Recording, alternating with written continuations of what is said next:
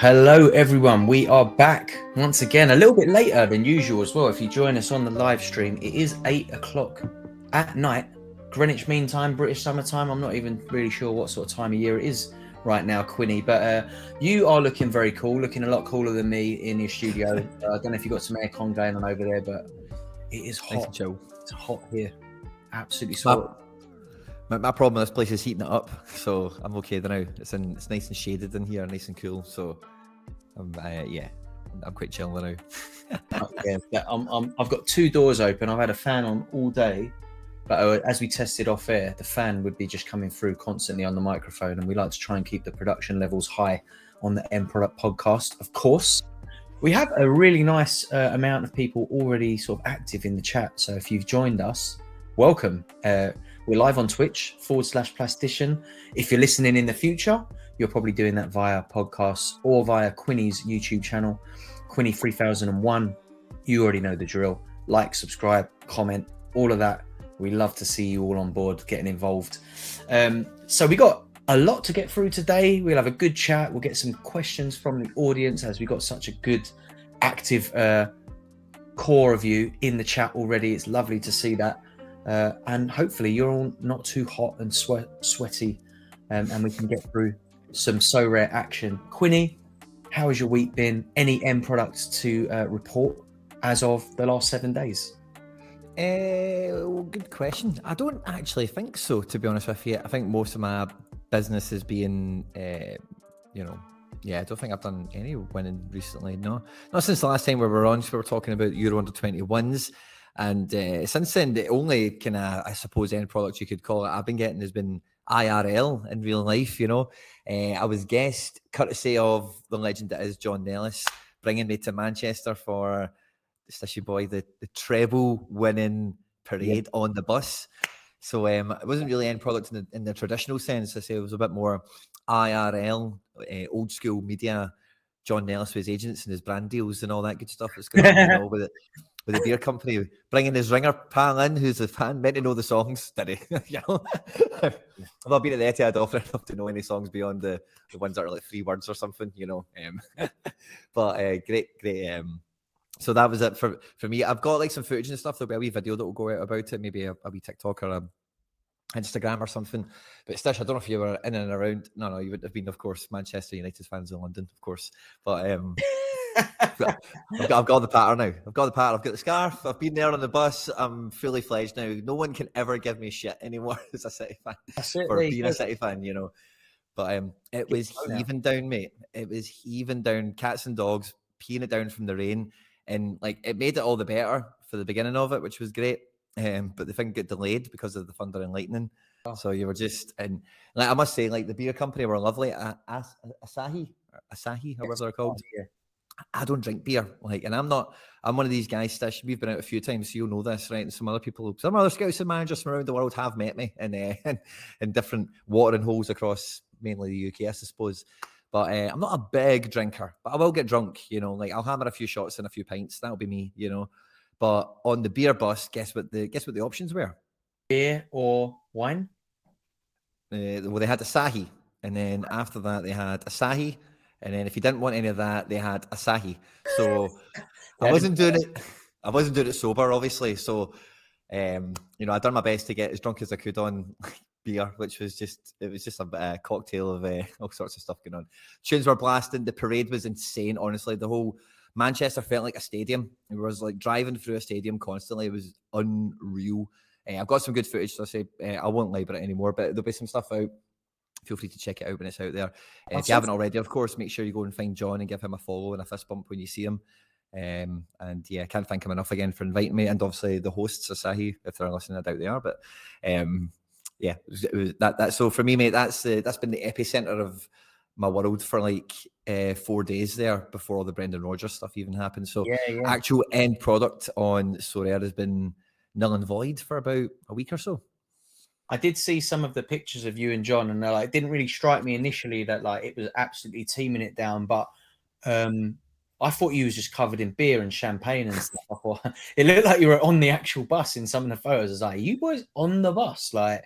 And then I realized like, it looked like you were on some kind of like almost like a raised platform. Like so, you were like almost at eye level with the players on the top of the bus, weren't they? You when they came. No, we were on our own bus. So Oh, the bus parade. Oh, right. Aye, mate. So the bus thing had like five buses, and there was two for the players and like, whoever, right? And then there was three other ones, and one was the the Sahi bus, and that was like me, Nellis, and then like Man City, like YouTube and TikTok people, and and Shaun Wright-Phillips was there, which was Oh, sick. incredi- incredibly amazing. Yeah, to meet him, um, which was cool. But no, we were actually part of it, and then we were the final bus of the parades, you know, so we were like right at the back.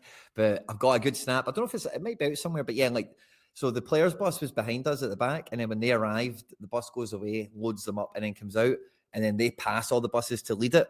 So I've got mate Foden comes past, and he's got the Champions League, and he's like, mate, he's mate, it's two buses in the street. You know, couldn't be any closer to him. You know, I could have jumped on it if I was brave enough. I could have jumped over. You know, and mate, he's like that with the trophy right at us, like yes, giving it. You know, and Amazing. unreal.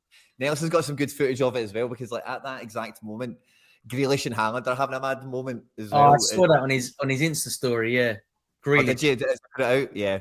Grealish So, um, a great weekend. To be fair to him, I think he'd been he'd been out about three nights on the trot, hadn't he? Because they went out to Ibiza from the final, pretty much, didn't they? I think they had a the players flown to Ibiza and then back for the parade, so it, they must have been at it for about three days straight. But I saw some really good videos actually of like Carson in the uh, in the home dressing room at Man City with his jeans and his shirt on and goalie gloves rolling around on the floor like smashed. So uh, yeah, we're having some while, while we're on this subject of like Asahi and beer. There's some really interesting chat going on in the chat while we're here on Twitch, and um, this is quite funny. But someone said that uh, Madri is the best champ Euro beer. Asahi is the best champ Asia. Well, However, funny. If, if we put beers into like Sorare categories, I mean, it's hard to argue with that, isn't it? I guess Well- Tiger, Tiger is a good one. I think uh, so. That, that, the, there's a good one there from the Sorare experience, and the, because I was on the Asahi bus with all the big Asahi people, you know, I now know that they, you know, Asahi says um, the Sorare experience says Asahi is the best beer, followed closely by Peroni, and actually they're the same people. So that's Oh, really? funny. Yeah, Same good marketing. Good, you know, they've got your shop tied up anyway, your local shop, you know. so Absolutely. Absolutely. So that's well, that, that sounds like a great. You've had an incredible week then. In that case, like whether whether or not, like you said, the the, the IRL end product definitely uh, has hit home heavy for you. Um, IRL end product for me. I've had a really busy week in terms of like watching my son's football.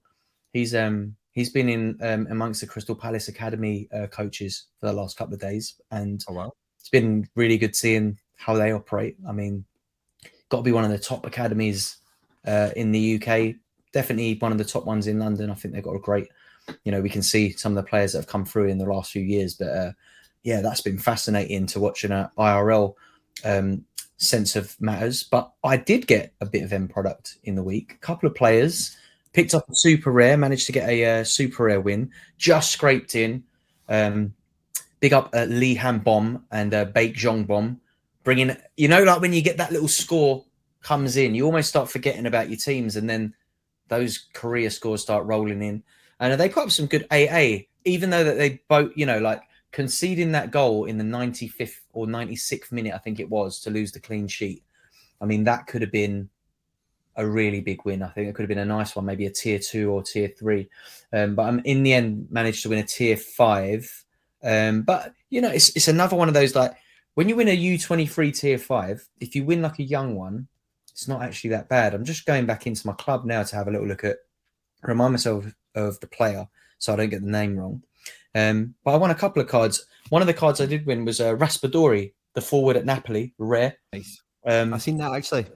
yeah, and I think from you know if Osimhen leaves next season, from what I've seen of Raspadori, he looks a great player. And if you look at his scores on Sorare, you know coming off the bench, he still puts up like 10 AA in like 10 minutes, which for a forward card and a U23 forward is really good. So quite excited about potentially uh, getting some use out of him. I think my super rare, now I think about it, was not quite as exciting. It was at Gangwon.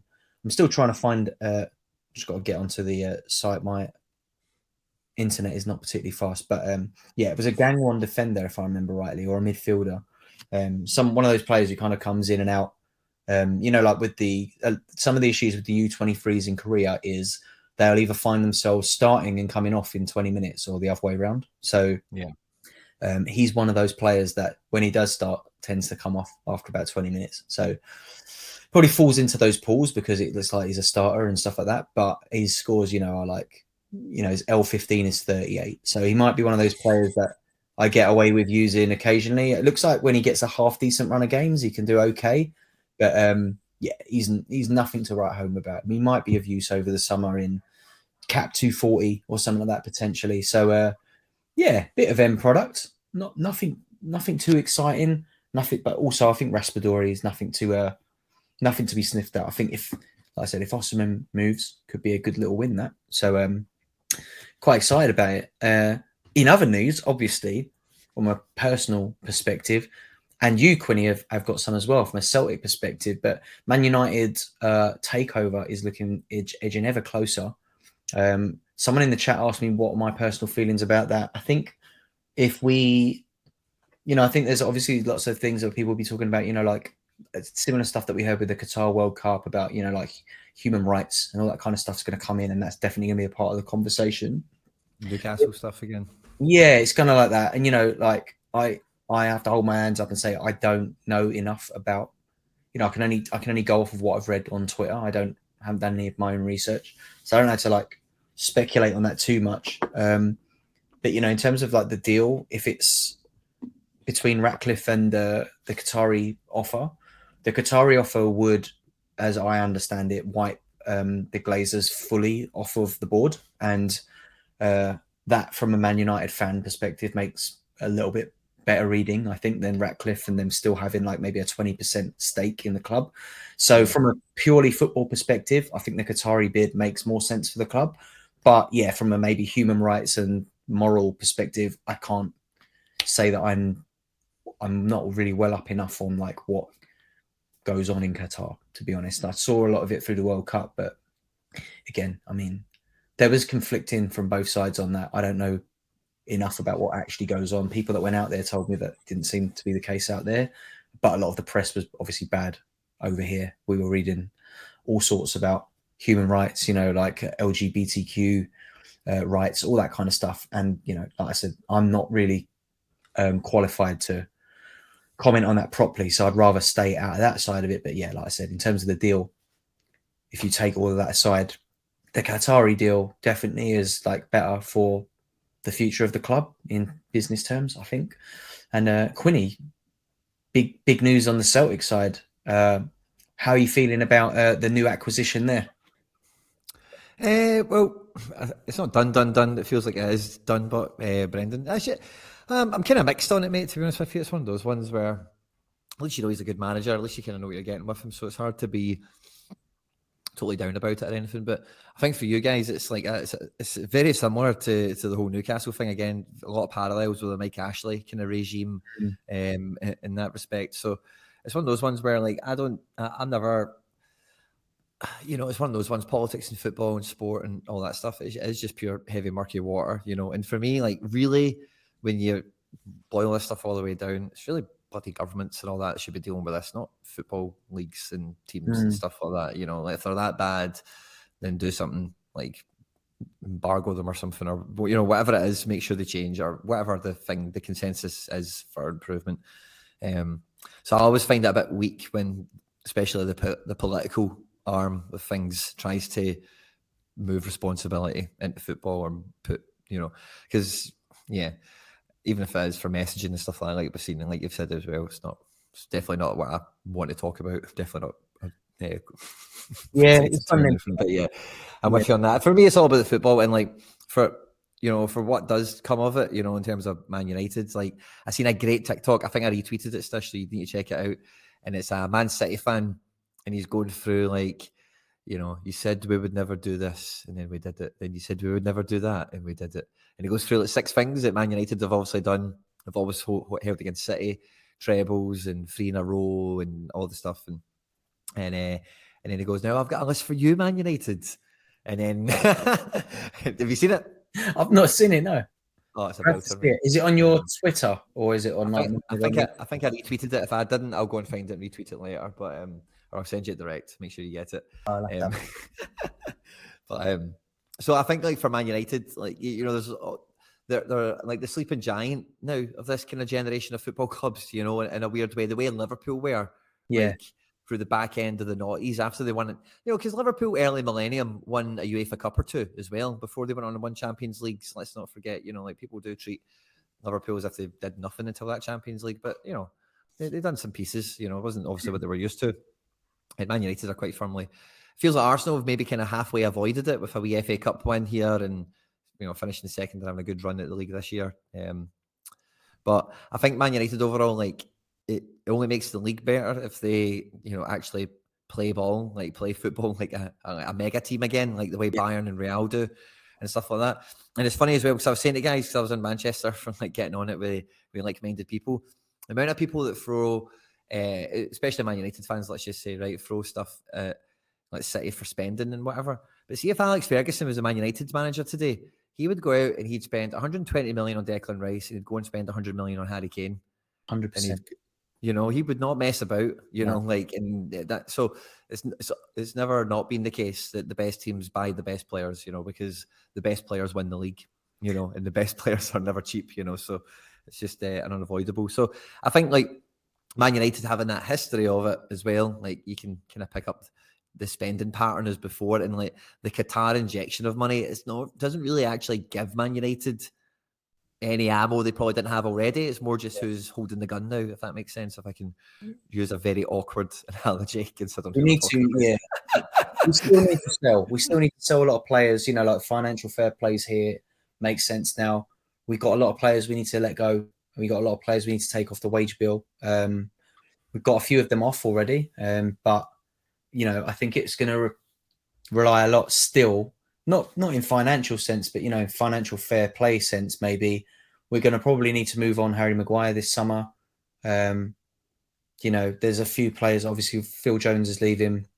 Um, we're going to need to like move a fair few players on. I think before we can bring in a Harry Kane, and uh, you know, I think there's we're being linked to Diogo Costa, um, and we don't want to pay the money that they're asking. I think they're asking like 75, 80 million, and we're trying to we're looking around 50 for him. And I think they're just playing a bit hardball as well because Porto probably could do with that money. And um, they maybe just like, you know, put the Man United price on him a little bit. But whether or not we'll see him there this summer, I don't know. Verbruggen's obviously been linked as well.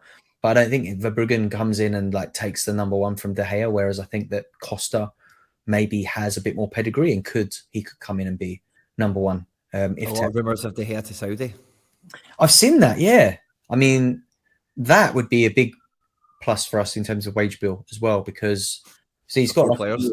He's he's on about yeah he's on he's on what 350 a week or something. De Gea he's he's on huge wages. So um, yeah, Porto could do with getting him off the wage bill.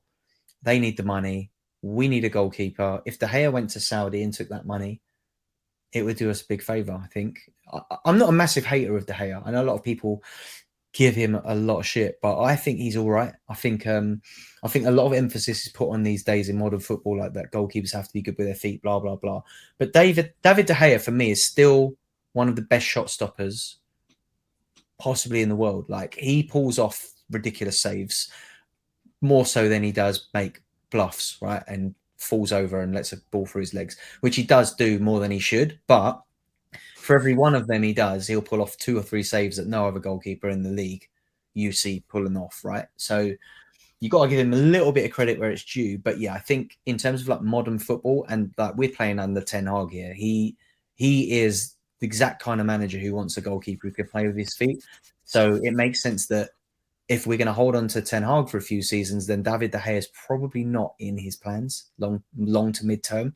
Um, and obviously his age is another thing, but it's yeah, I think maybe this season, if De Gea could accept a deal like that, could be a good move. Um, but yeah, i would expect a few transitional seasons from us if we get new owners. And you know, Ten Hag did a good job last season; he'll be expected to build on that. But I think a good season for us next season is still, and United fans will hate this, but it's not winning the league. It is again Champions League, hopefully go far in the Champions League, um, and maybe win a trophy like a cup. If we can do that, there'll be a fantastic season. Bring in some more names next season. Get that injection of cash from the new owners. Like you know, once we've solidified what we've got, get rid of a few more players off the wage bill, and then I think the season after will be really like right now. You need to go and you need to, you know, have a run at this. You need to have a good go at City or Liverpool, wherever it is, Chelsea might be back up there. Then you never know. Like, um, I'm not. I'm. I'm not too. I don't know. Like this is gonna. I'm playing devil's advocate here, but I'm not that. I'm not that worried about Liverpool. I don't know why, but I just can't. I think that was a blip. I don't see Liverpool challenging again. I don't know why, but I just felt they're a bit lightweight this season. I think they got sussed out a bit. Um, I think Klopp got sussed out this season. Um, they do have some good young talents. I love Gakpo. I think that Nunez is much better than we've seen of him this season. But I do think, I don't know, man. Maybe Mac Allister will change things. I think the midfield was was a bit of a pushover this season, but yeah, they might surprise me. But I just, I'm not, I'm not, I'm not worried about them next season. I don't, I don't see them um, competing again um, for some reason. And I, I, I think they, I think they held onto that last squad a wee bit too long, eh? The Hendersons and the Milners and, and such. Naby Keita. Yeah, yeah. I, I, I don't know. Maybe they'll surprise us, but Man City just were too good last season. If they strengthen, we're all in trouble again. I think. Um, yeah, there's a lot of whispers about is Pep staying. What do you make of any of that? Do you think there's any chance he moves? Like, what? Where would he go, and why? He doesn't leave anywhere. He doesn't leave before his contract ends. His contract ends in 2025. Mm. I think it's more about extension talks and stuff like that um, because it's just that two year period where after this season it's only one year left. So you know, so begin the kind of chats and the rumors and all that now. But there's a, a great comment in the chat that I thought would actually kind of steer us dish back into Sorare territory a bit firmer.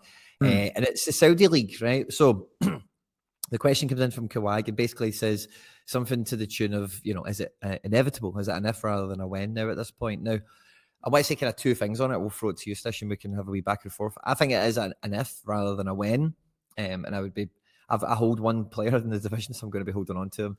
Um, and I think it's down for for two reasons. Oh, let's say three, right? Sorare have said that they would do it if it was viable, i.e., like you know, it's if they if they had cards, they would be sold, people would buy them, and they would have deals in place that make it all worth the while. Um, second thing, of course, is coverage and level of coverage. Now, I'm going to suspect the Saudi League, even no, no matter what, before this summer, the last four or five years, the amount of investment it's had in infrastructure, coverage, etc., is going to pale in comparison to what will happen going forward. Um, so I only expect the ability for maybe Sorare to get the sort of coverage that they need or Opta to be able to provide it at a, relatively level might become cheaper, easier, or something might become a little bit less frictionless. Because you might imagine sometimes with some of these rural territories that getting the Opta coverage to the spec we need it at maybe Opta do need to do it um, bespoke. You know, when someone is going to pay them the money for it, then maybe there's a lead time into it or something. I don't know. Mm. I'm imagining, but I think um, so. Number one, I think um, there's now a viability for what Sorare said in the past. Like if you start getting Ronaldo, Benzema, Kante, De Gea, you know, there's another handful of like B list guys as well that'll probably turn up there. Never mind the array of C list guys that'll probably show up for some money. Um, and to bolster Champion Asia, I think it's a good I think it would be a good move potentially. You know, um, if we're not going to do the China thing, which it feels like we're not at this point, but how long we've been on the game.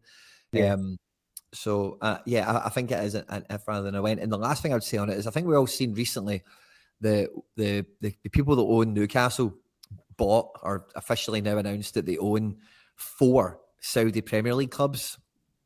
So doing a deal with one of them surely is effectively doing a deal with four. Surely now it's quite a hive mind situation with licensing over there, even if it would have been maybe a bit more. Because you see with Ecuador in these leagues, like it's like one team. You yeah. know, it's not like the whole league or something like that. Yeah. So it might be a bit easier to wrap them all up in a bundle now. Get four of them on board, yeah. yeah. Especially if they've already got Newcastle, who like are probably experienced in and know about you know what Sorare is and what they do, and they've seen you know what the balance sheet looks like because of that. You know, they'll know they'll they'll know a bit more about whether or not it's uh, it's made sense for them. So yeah, I mean, I I've always been all for covering leagues, um, whether or not we mint cards from it. But then I guess if we're talking about Asia as a territory, I think of all the sort of like leagues, Asia's the one that could do with a little bit of bolstering, maybe in the card supply. Um, you know, like we, at the moment we rely only on K League and J League for our rewards in the Asia, and you know we're only really covering China and the ACL on top of those divisions as well. So um, you know you could add the Australian league there, you could add the Saudi Pro League, you could add you know like the Qatari leagues or whatever. There's probably not too many in that region that still have the level of coverage that you need, and obviously we've already seen with the K League the issues we've had this season in a league that you know does is supposed to have the coverage. So I'm all for covering. Um, and yeah, I mean, even if it is just a team or two, just to bring that coverage in, I, am all for it. I don't actually own any cards that are out there, as far as I know. Um, in terms of like the red X's I hold at the moment, where I'd like to see a bit of coverage from like a selfish perspective, I've definitely got a few that are playing in the Greek league. You know, I wouldn't mind a bit of Greek Premier League coverage this season. That would be nice. But again, I think that challenge is probably already massive. It's probably not the top of their to do list, is it, to add more teams into that challenger division? Uh, do you think there's any chance that maybe challenger gets split? You know how we saw Champ Euro, um, you know, like we, we saw the championship moved out of Champ and into its own. I wonder if we see more Champ teams split into things in the next in the coming season or seasons. What do you reckon? Gets, gets messy because I think like, well, uh, I, think because of the way Champions done, it's obviously on like prestige, you know, top, top five leagues. So then, yeah. if you're an established challenger, then like, what's the situation with Russia? You've only got three teams in Portugal. How good is Austria in reality? Same as Croatia, like in real terms of like global football, if we were to tear them all up as such. Um, and then I think I think that opens the door for eh, eh, potentially like more leagues coming on and stuff like that, which maybe isn't mm-hmm. something for the now. It's maybe something for much much later on.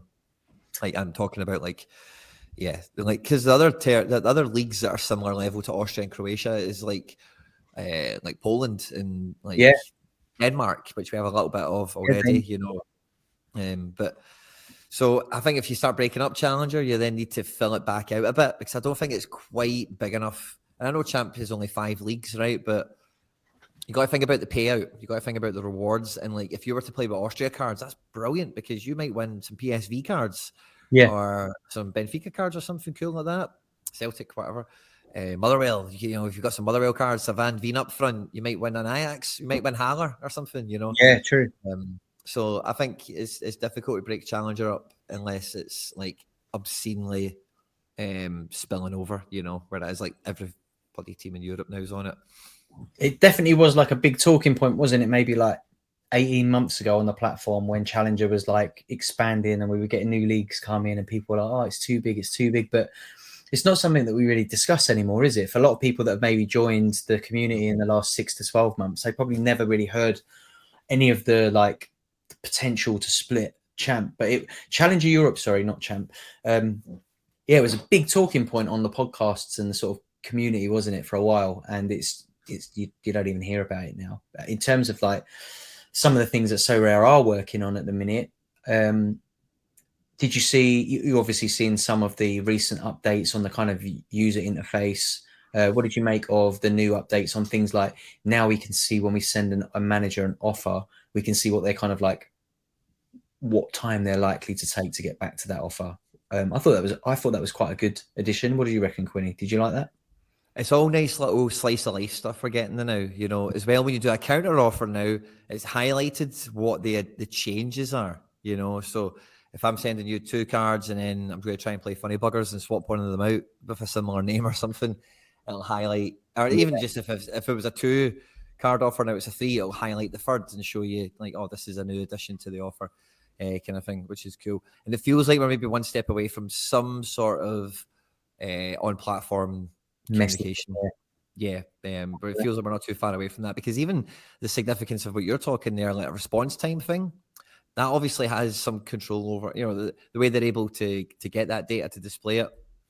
They're probably building a lot of um, a lot of stuff back there that's going to all kind of trip into that. That's like being on WhatsApp when you were last active. Basically, that's what I think about when I see that in a weird way. Obviously, it's different because there's notifications that coincide with it as well, actions on the platform that get logged. But um, but no, so I think all the developments we're getting was one for this June. I think it'll continue like this through June. It'll just be lots of little slice of life stuff. Just like, oh, yeah. we added this today, and oh, by the way, check out for that, and um, that kind of thing. And maybe by July we start to get it because everyone who you know, like a lot of people, maybe look at me and think I know stuff about Sorare, right?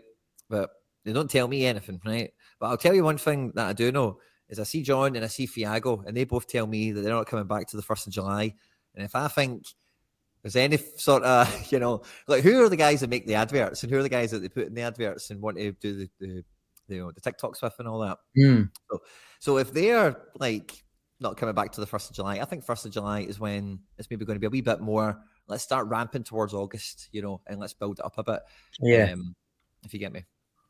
Interesting. Yeah, I think while you was chatting there, I got I got myself sort of my brain ticking over, thinking about you know that that uh that podcast they did with John with uh, Dan and a lock on it, and they were talking about some of the things. And one of the other things that they mentioned that I haven't really thought about until like literally now was they mentioned like the card burning and burning of cards as well. Um, I wonder if we'll see any of that before the start of next season, or if that's something that they're thinking like way further ahead into. But that'd be quite interesting. I'd like to know I what think that's a. I think that's a far down the road one. Yeah. Um, I think that's a limited solution that you keep up your sleeve for when you need it potentially. Yeah. You know, like it's good to have limiteds as cheap they are than now. You know, we've spoken about this quite a lot over the last two months or so, but because limiteds, like for all intents and purposes, are just really meant to be like consumer items. And I heard a lot of great stuff actually on limited time only and um, somewhere else this week. I was listening to. I'm trying to get around as much content as I can, but it's been a busy week. But the amount of people I'm, I'm seeing the same cycles happen again, where people are selling out of rares because they don't want to worry about you know ROI and gallery values. And they just want to go cash a bit out and just go get better limiteds that are fun and guys they know, etc. And, and plugging in that way. And limiteds always have to be that option for me. Like that's what their purpose is on this platform is to be a disposable, like I said before, like toys and stuff like that. It's just disposable income. Like, oh, I bought a Sorare card this weekend for 30 quid, you know, and like the fact that it's now 25, no one shouldn't matter. Yeah. Yeah. No one cares. Like, you know, you know, if that makes sense. Also, that's a lame example. If it was ten pound, maybe it's a different conversation. If it was two pound, it's a different conversation, of course. If you're wanting to sell it, but again, you get the same problem with physical cards or Pokemon cards or fucking anything. But anyway, point being is um where limiteds are now is is kind of good, but I think that that is a cycle again. There was a time not too long ago where it felt like there was too many limiteds, and you might even say there is maybe still a shade too many. But I think um as long as they keep control over like not pumping out like 40,000 auctions a day or something to make sure they hit all their serial numbers, then it's, it's kind of fine. You can keep that burning mechanism up your sleeve for when you're at that point organically. I think in ter- if we're talking about ROI as well, I don't know, like I I can't talk like that broadly about it, but some of the cards that I've been sort of like keeping an eye on in terms of auctions and stuff of late, obviously I'm probably looking more at like super rares that might maybe take my fancy. But a lot of the cards that I've been looking at or like bidding on of late are going for more money than they were like a month ago. I don't know if you've noticed that, if that's the same with you, but looking at some of the sort of like U23s, and I don't know if it's because maybe they've got good L15 scores visible. So like people buying for next season are just buying the cards that look like they're going to bang. But um, I mean, it's um, Baturina who plays for Zagreb um, 19 year old midfielder who obviously has that U23 utility through the under 21s tournament as well. Um, I thought, oh, I might pick that super up, put a cheeky bid in. It went well over the, what the last sale went for. So I just like re- removed myself from like the bidding. But you know, it still had hours left, so it probably went way over. Sub. Have a little look at it. Yeah, rolling sub. Yeah, get me out. Uh, so uh, yeah, I, I got out of that. I was like not involved at all. But I'm gonna have a little look and see what that last super did end up going for. But I was surprised at how much over that went for. And then I was bidding on something else, and I thought, what does that normally go for? And I looked at like the re- recent sales, and the bidding was already well over like the last sales, and it still had like 19 hours left on that card. I can't remember what card it was, but you know, like looking at Baturina's uh, limited um, chart, it's on the up. Um, looking at his rare, is on the up and is super rare. Um, yeah, I mean, prior to the one that just got sold, it's wow, it's massively. up. I mean, the one before that, one point four five. Uh, yesterday, the auction went for two point five eight, and then someone bought one on uh, the secondary for two point seven today. And it's like, you know, are we? Oh, is it too early to get excited about a possible little upwards trend in terms of like across the board, or are we just looking at a few unicorn cards maybe in the U23 for the next few weeks and months while teams are going? But it is interesting looking at obviously maybe some of the cards I've been looking at are U23 just because that's where, if anything, I tend to buy. But yeah, I've been surprised and quite like enthused by what I'm seeing in the market. You know, not great if you're trying to buy these cards, but it you know, it shows you that there's people out there willing to pay more than they were a couple of months ago for these cards. So the fact that, that some of them have less utility than they did as well. But obviously, you've got that differential, which will come in heavy in a couple of weeks when that U21 tournament starts. I think Arena is probably going to be one of the main players in that tournament, like in terms of who's hotly tipped to do well. So maybe he is a bit of a unicorn, but definitely um, optimistic let's say, that things look like there's a little bit of interest peaking. Um, but yeah, I don't know about you, Quinny. Have you seen any any any like upward trends in the market activity? Any cards you're looking at? Um, yeah, completely. Yeah. Um, I've actually received quite a few uh, like direct offers and stuff like that. Lots of trade offers. I'm getting an, I'm getting an offer in on something random, kind of like every 12 hours at the moment. Like I, I've just got this mad feeling where I know oh, I'm gonna, I'll probably have a wee red notification there, and it'll probably be some random offer. And yeah. most of them aren't that bad. You know, people are kind of at least trying to, you know, but it's like it's cards I'm never going to give away, so I'm not entertaining them, of course. Um, but I bought a Rodrigo Riquelme super rare not long ago. I think I maybe shared that story in the podcast. I won't go into mm. it in case I did. But um, the amount of money I spent on that, like, it wasn't that much. It was like two hundred fifty pound, one point point one six Ethereum or something. But out of nowhere, I got two offers for two midfield super rares that might do a bit better next season, but are both pains in the ass. And uh, they basically paid for the Riquelme. So it was uh, Amadou Haidara at Leipzig, always injured and never certain to start. And um, Oscar Rodriguez. Now, I want to say Oscar Rodriguez to everyone listening to this, right? Because one of two things will happen. Oscar Rodriguez is like 25, 26. I think he's a Real Madrid Academy prospect. He is really good. Mm. Didn't do well with Sevilla last year. He never got a look in at Celta Vigo this year. He's away back to Sevilla and they've got a different manager since when he left, of course. So uh, who knows what will happen with him? But he's a goal scoring attacking midfielder that can take set pieces. If Rakitic wouldn't be in the team, if he was to stay at Seville, if he did go somewhere else and play, he could do really well. So I do miss having him, and I do feel now not owning him is almost going to confirm the fact that he will be somewhat useful next season. So I just wanted to put that out there. If you're ever looking for a cheap La Liga midfielder, check on his status, see where he's at see if he's playing friendlies for whatever team he's registered and blah blah blah. Maybe he could be a wee sneaky one that comes good. But um, I was thinking about it before we come on, Stish. If somebody said to me, trade Oscar Rodriguez and Amadou Haidara for Rodrigo Riquelme, I'd have bit their arm off. So um, basically, that's the way it's ended up for me. Because that's, the I, that's just the way I want to think about it. So that's the way I'm thinking about it. I just, just got them two out and brought somebody else in. Um, yeah. But the market, I say, it's very busy. You know, in that respect, there's, there's a lot of direct offers coming to me. I'm actually finding myself going out a little bit less because I'm just kind of waiting for offers coming to me. I'm listing some cards. I'm finding the lister play element is really coming into it a wee bit now. Yeah. In terms of like, I feel like oh, I better list this guy for two days and list this other guy for seven days because of the game weeks and and when they run, as well as of course like even guys that you fancied putting in training. You're not going to um sick them on the list because then they can't fill the training squad and whatever else. So it's uh, yeah, it, market wise, the, the market is a live station. I think the main thing that we're all I've got a nice little list there over one, two, three, four, five, six, seven cards, right?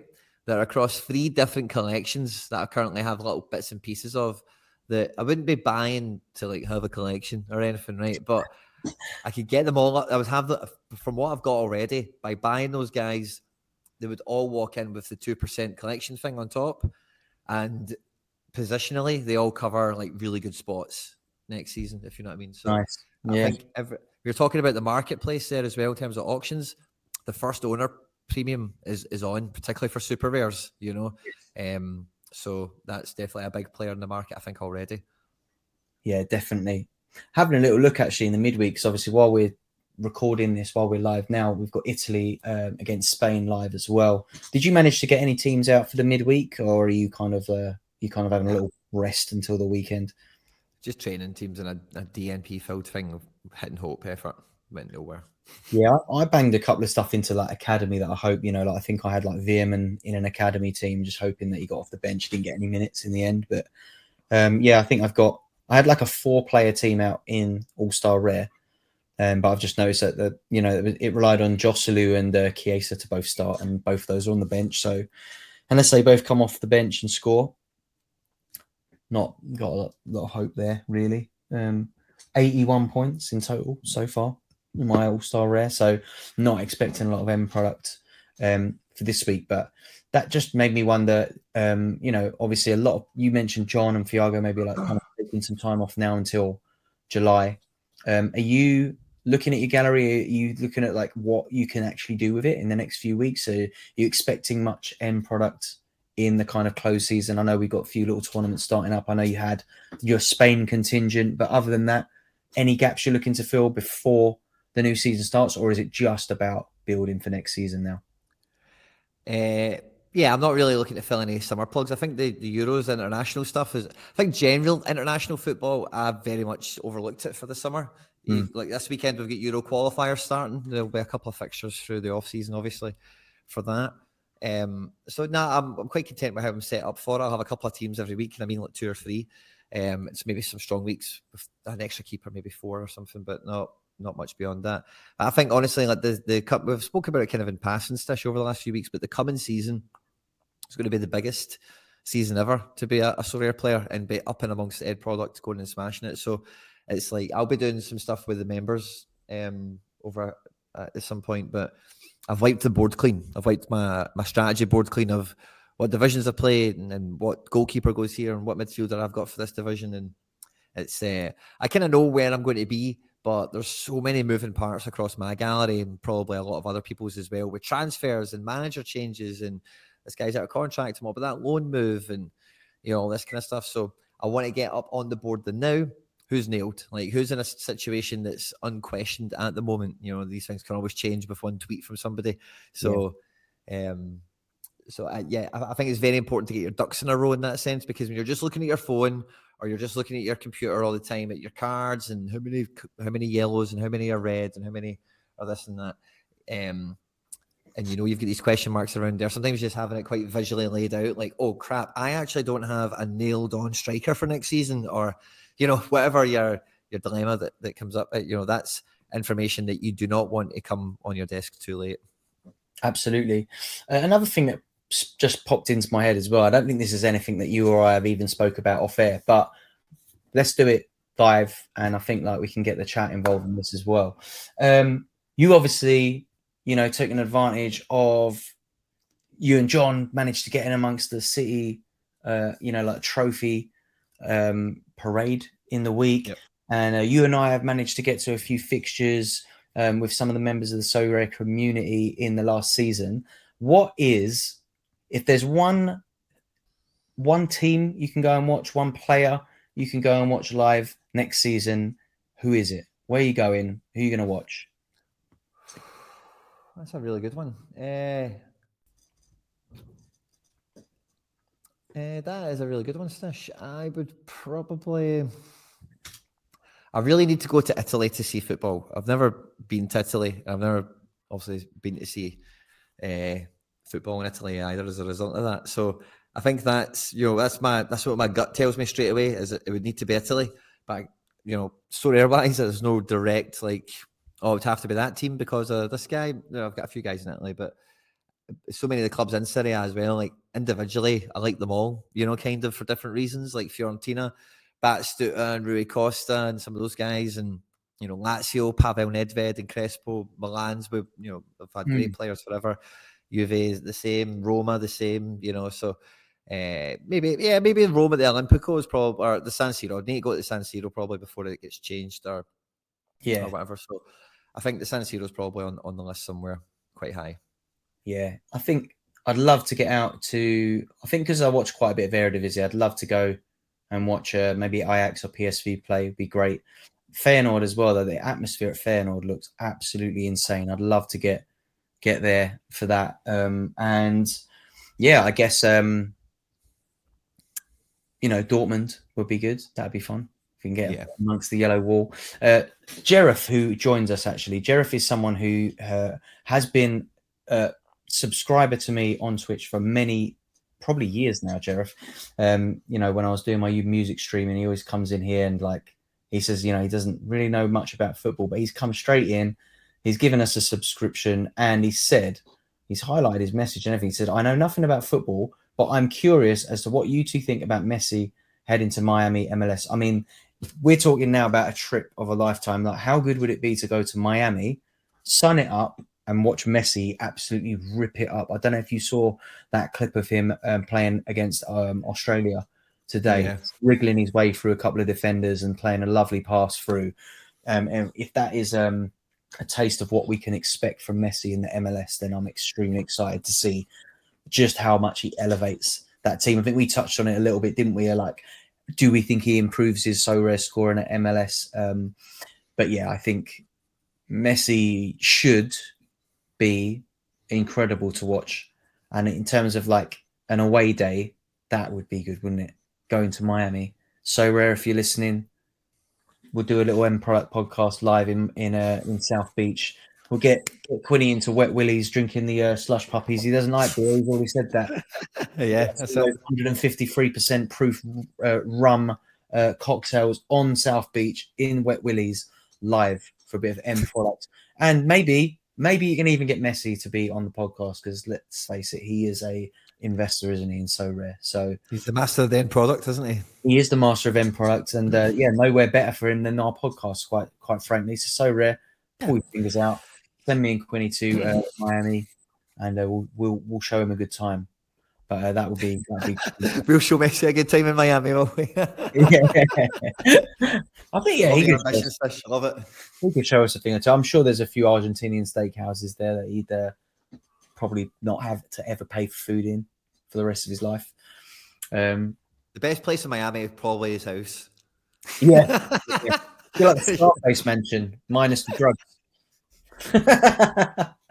definitely the, not.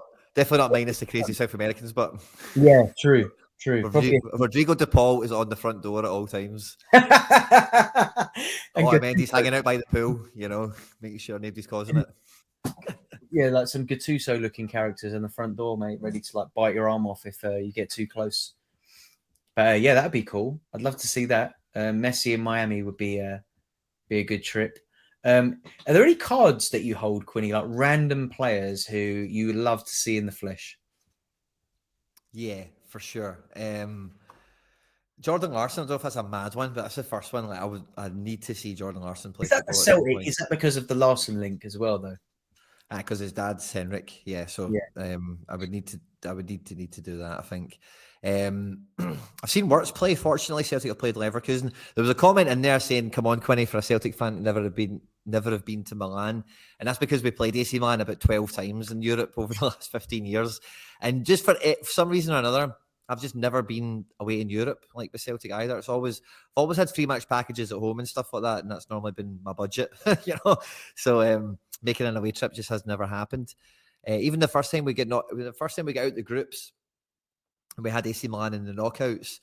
Um, I was all set to go for that, but I had exams. I think I had standard grades or something, and my mum just I, I, know it was in March, but it was around that time, prelims and studying and whatever. I remember it. No, no, it must have been Highers because Seville. I think Seville was standard grades. That was two thousand and three. Yeah, so I think AC Milan out the group stages must have been, yeah, it must have been in like Highers and advanced Highers and whatever. So I wasn't allowed to go to that one. And also as well, because I, I, got tickets for that small story. I won't, I won't, it's not a long one, but I got tickets for the first time we got out the groups to play AC Milan in the knockouts at the San Siro. I got two tickets for it. But it coincidentally that week, Stish, it was also Milan Fashion Week. And so when the draw came out, obviously the draw's out after when they announced Milan Fashion Week or whatever. So like flights and accommodation and all that were balubas, crazy expensive, if you know what I mean. So yeah, little Quinny in uh, high school was not going to Milan for Fashion Week. Um, didn't have the budget for that. Um, so to get back on, sorry. So Larsson is probably the one there uh, that stands out. But besides him, any cool, quirky kind of Sorare players I would love to see in the flesh that I haven't uh, next season would maybe be um, Big Enes Ünal, but he's injured. Um, I'm trying to think if there's anyone else. He's the only one that kind of jumps out. So I've had such fun with him this year. Gabri Veiga would be great mm. uh, to see, but depends on where he moves and stuff. I'd probably rather see him playing Seville, to be honest with you. Um, but yeah, I think that's probably for who I've got in my gallery at the moment. The only ones that would jump out for me, mate. Mine's definitely got, got to be uh, FC Seoul uh, or Daegu or both, ideally. Like a match between those two would be fantastic. Just for pure Sorare. Osmar, Lee Han-beom, Baek Jong-beom, and the man Cesinha. That would be that would be it. I'd be like in Sorare heaven. Just like, yeah, that would be amazing. I'm sure there's people in the chat that would agree. Like going to see like a proper Sorare cult icon like Cesinha in the flesh. Um I don't know why, but I just get the vibe, you know, like Hoodwink talks to him on like Instagram and stuff. It's like, come on, get we get out there, we could definitely go for dinner with him or something. You just feel like he's like an approachable god. Like, come on, let's we get out there, we can get at him, we can we can talk to him. I'm sure we can make it happen. Um, but yeah, Cesinha on the End Product podcast, that'd be cool. Osmar speaks good English. I've heard him on podcasts speaking English before, so maybe we get him on the podcast. That'd um, be good. Yeah, that'd be amazing. But yeah, I'd love awesome. to go to FC Uh, um, my friend James, um, who we're having leaving drinks for tomorrow, is actually going to Seoul um, to live for the next year to study out there. And he was talking to me about how he get tickets out there. And I said, "Oh, you, yeah, apparently you can queue up and buy tickets on the day if you get there a couple of hours before." Because obviously they're in like the national stadium there, so they've always got loads of tickets spare. Um, obviously, I don't think they sell the whole stadium anyway, but um, yeah, there's there's plenty of seats usually. So that would definitely be I think I'll get there this season at some point. It's it's happening. It's going to happen. While my mate's living out there, get a flight out, get a ticket sorted, go to FC Seoul, see if we can pull a few strings. Can we meet Osmar at the end of the game for a coffee? Like, let's make it happen, Sorare. Come on, let's do this. Get some clicks on my YouTube. Let's, let's build that.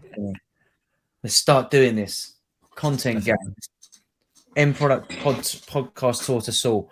I know we got we've definitely got listeners in Seoul as well, haven't we, Quinny? Because we've always got a strong contingent of uh, career players in the chat.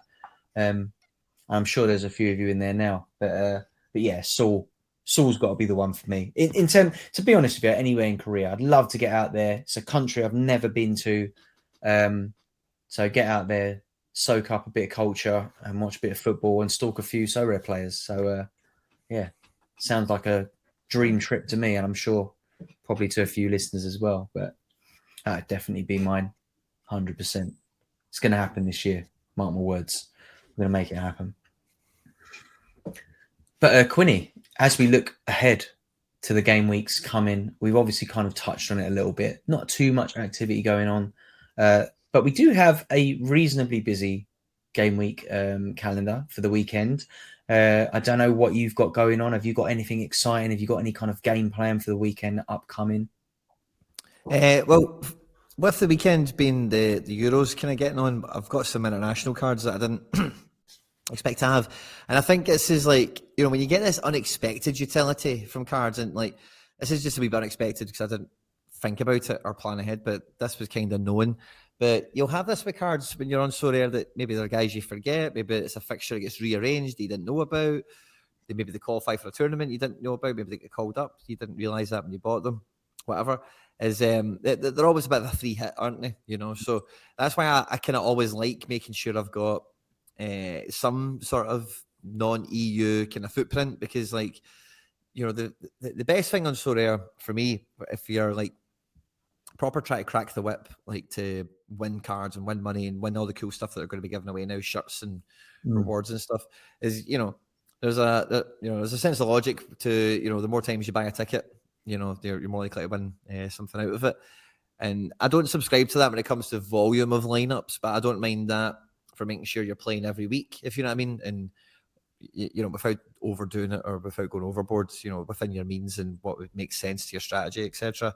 But because I feel that everyone, um, or not everyone, can play every game week to any real strength. So, like when I do with that board, when I, I get it redone again, uh, it's all about having like what is the priority division, and then can I try and cover that for the most often for the longest possible. So, the main division I'm playing this week is All Rare Pro. It's the first one that gets picked this week, ahead of 240s, ahead of you know doing DNP goalkeeper stuff, or you know yeah. trying to stretch something because of a, a card or whatever. There's only 500 entrants this this weekend. Uh, there's 27 uh, cards paid out, which is not great, you know, but for it being internationals, it is what it is. But uh, so yeah, it's you know for me, I'm playing Rare Pro like every week then basically, just because of the way the gallery's built and covered, and maybe one of the wins I get will be over a period like this, which has happened before, and who knows if it'll happen this week. But uh, that's the kind of the, the POA, the plan of attack for that. Otherwise, it's just NYC stuff and a wee bit of some other internationals. What about you, Stish? If you get many teams getting out, you get many England guys. I've, too good no, I've, I've not got too many England guys. I do have a few cards available. My conundrum is I've got a few super rares, but I was a little bit underwhelmed by the prize pool in Rare Pro, the size of it at least. I haven't had a look at the quality of the cards, but I just don't know if I can compete with like a, a Rare Pro team um, with the super rares. A couple of them are a little bit punty, need them to play and hit. Um, so, in terms of like where I'm kind of looking at the moment, I have the only team I've kind of like got earmarked at the moment is in cap 270 actually. Uh, I do have a few options, um, and I'm just the prize pool in Cap 270 um, ratio to like the amount of entrants. Uh, there's 65 rare cards in there. Currently 611 entrants. Um, so I'm kind of looking at that at the moment. Obviously, I'd normally maybe be looking at uh, rare, rare pro U23, but I'm a little bit short on defensive options in U23 as it stands. So um, my conundrum is: Do I go into the market and just pick up a card that I can that is going to play, like maybe plays in one of the like lesser known European teams that maybe has a good fixture that might not be too expensive but gives me a good entry because I'm going in there with like Mbappe. Like I've got uh you know uh double game um yeah like um who's the goalkeeper again? Uh Kosovan goalkeeper. I'm forgetting his name now. Muric.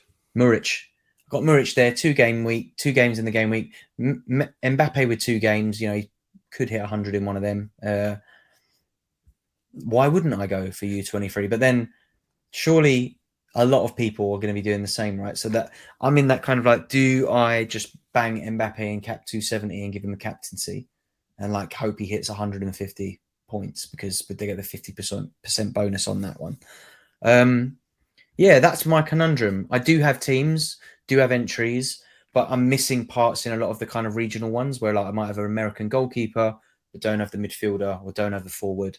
So I'm kind of like bottlenecked a little bit into playing those all star cap modes. Um, and I'm wondering like, do I go do I go all out on cap 270 or do I go heavy into cap 240 and try and make sure that I like win some money?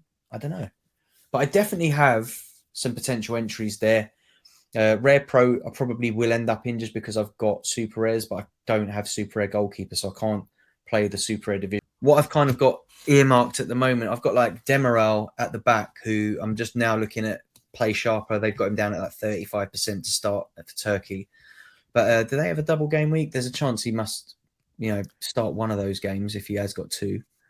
Um, I'm not sure if he has got two or not, but but yeah, Demiral is in that team at the moment. Um, I'm not sure. I can't fit anyone else in if I'm going to use Mbappe as it stands. But he does have two games, Wales and Latvia. So I just have to hope that he starts one of them, really. Um, the double game week rule's a blessing now, isn't it? Yeah, definitely is. I mean, I've got Sesko there as well. I've got options. Um, I just, yeah, could do with maybe another U23 defender or something so that I can kind of spread across a couple of decent lineups. But yeah, that's going to be my conundrum probably tomorrow morning, tonight, trying to figure out who fits where. Um, but yeah, I've got a few goalkeeper options. So I've got Muric, I've got Romo, um, Sivera, who kept a clean sheet in the first leg against Levante. So uh, yeah, Zander Clark's not going to play, is he? I think uh, Gunn will play in goal, right, for Scotland, if I'm not mistaken. Yeah, should be good. Um, Kaminski's not going to play for Belgium. Burian's not going to play for Velez. So yeah, I mean, I've got like three goalkeeper, four, yeah, three goalkeeper options. So I can probably get three teams out. One of them's likely to be a rare pro team, slightly puntier with the maybe use my Damsgaard super rare. Um, he should play for Denmark. Might get some use out of him for the first time.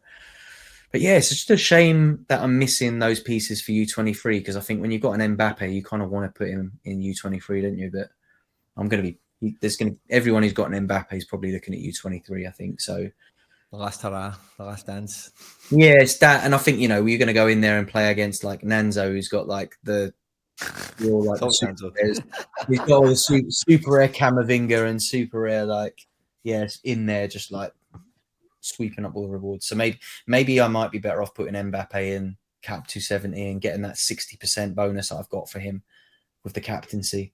That might be a better shout for me, I think, with the cards I've got available, just because my supers are not going to bang.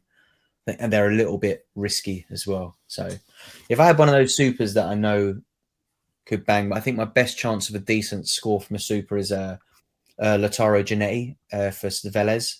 Um, so yeah, maybe I put maybe I put Muric in a All Star Rare Pro with him, and yeah, there's there's got to be a decent ish option there, um, and then maybe Romo goes into a 240 cap 240 to try and scrape those three teams together.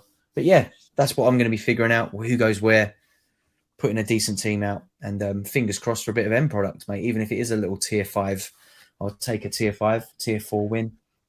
They all count, don't they? Likewise, yeah, for sure, man but yeah, I mean, um, on that note, is there anything else that we need to squeeze out this week? I can't believe we've got up to the hour already, Quinny. It's gone super quick. It's been one of those weeks, mate. Honestly, time is just going away like that. You know, it was only yesterday I was on top of a bus drinking beer, and now I'm sitting here getting ready for the weekend. You know. tell you what, that's going to be me this time next week, mate. On in in inside a bus. I'll be at Glastonbury this time next week. Oh, yeah, well done, so uh, yeah, in terms of the end product podcast, it'll either be early morning Thursday or maybe like we'll squeeze a little late night Wednesday session. Um, from Glastonbury. Yeah, yeah, that'd be a good one. Uh, you know, oh, people are asking, are either of us going to the Sorare Sevens event? Um, is that next weekend? I feel like it clashed with Glastonbury. I remember when they were arranging it, I was not sure if I was about.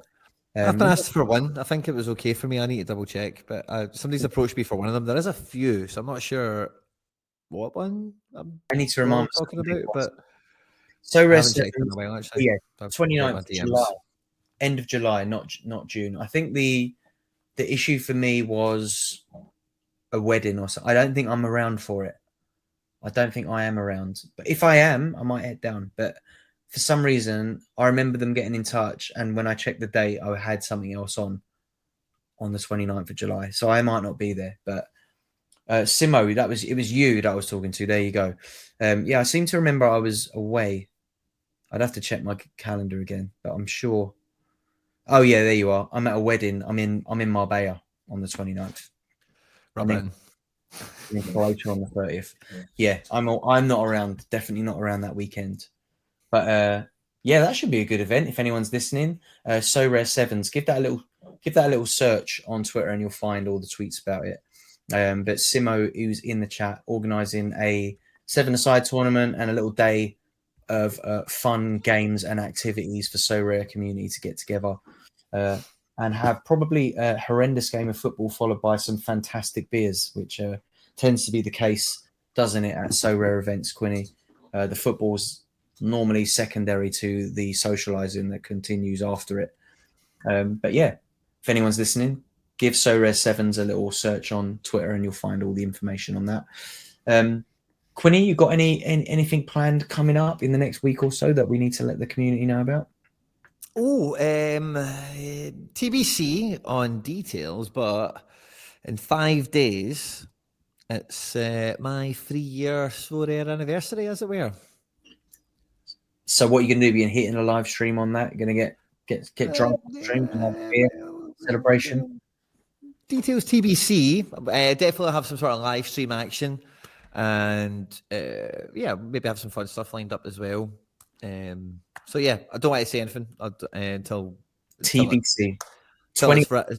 till, things are wrapped up. But yeah, it should be fun. It's not gonna be like it's not gonna be like. I don't know if you caught. We'll talk about this for two seconds. But I don't know if you caught John's stream last night. John gave away thirty-seven cards last night, and a mad giveaway stream was kind of end of season limited thing. I was on a screen trying to catch it. Yeah, I couldn't. Couldn't. I'm not going to be doing anything like that. gallery away. um, Edward's unique giveaway has been recommended in the chat, and that's just never going to happen. Um, but I love the effort. Uh, so no, it should be really good fun, but it's not. I'm not teasing you in that sense. It's not going to be like, oh, I'm going to come and give away a million limited cards or anything. It's just going to be like maybe a wee bit of end product theme in terms of like a wee bit of reflection and a wee bit, uh, you know, like oh, looking back at some of the wins.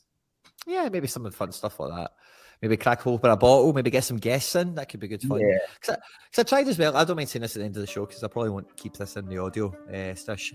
We'll see if it's fun. but um, I tried, uh, see, if like two or three times, like a month ago, I tried streaming on a Sunday and I tried sending some folks some DMs like, hey, I'm just going to stream a Sunday night and like, you know, some content folk. Just like if you're around, pop in, we'll just do some random stuff maybe on a Sunday night. And I obviously was doing this very last minute and just me thinking this would be a good idea, not thinking about other people. So not very many people uh, were up for it on such short notice. I think MLS Card Guy came in on the first one, and I think the second one I ended up soloing it myself, maybe. Um, but anyway, so might have that kind of theme to it. Uh, but if I tee it up properly, uh, which I'm maybe now giving myself the impetus to do, there you go. run a bit, maybe I'll you, run a bit better. You, you've planted the seed now. You've got to do it. You've got to follow it through. But yeah, I think if it's in five days, what's that like? Wednesday, Tuesday, Tuesday? I think it's Wednesday. Tuesday, Wednesday, something like that. Yeah. Well, yeah. Let me know. Let me know if it if it's in the in the week. As long as I haven't got football training Tuesday. or something like that, then then I'll I'll get involved, mate. Come and I'll come and pop my head in the stream. Awesome, love it. Sounds good. that's mate. all I've got planned. Beyond that, it's just getting through the weekend, wanting to see Scotland beat Norway with all my Scotland cards. Haaland will be put on ice. Uh, Holland on ice. I mean, like just like Jack, just like Jack Grealish's drinks have been for the last week, as he uh, as he skates his way into the England uh, setup. Hall of Fame. I thought you were going to say there. he will. He, I mean, if he carries on drinking the way he has been the last week, he's in my Hall of Fame somewhere. Maybe not the Premier League one if he carries on, but uh, but yeah, we, we love to see we love to see it. That's it. All right, gang. Well, it, uh, on that note, it's been absolute pleasure hanging with you all in the chat.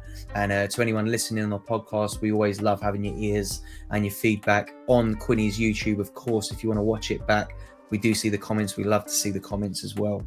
Uh, so please do keep them coming. Do give us likes, subscribe, reviews, shares.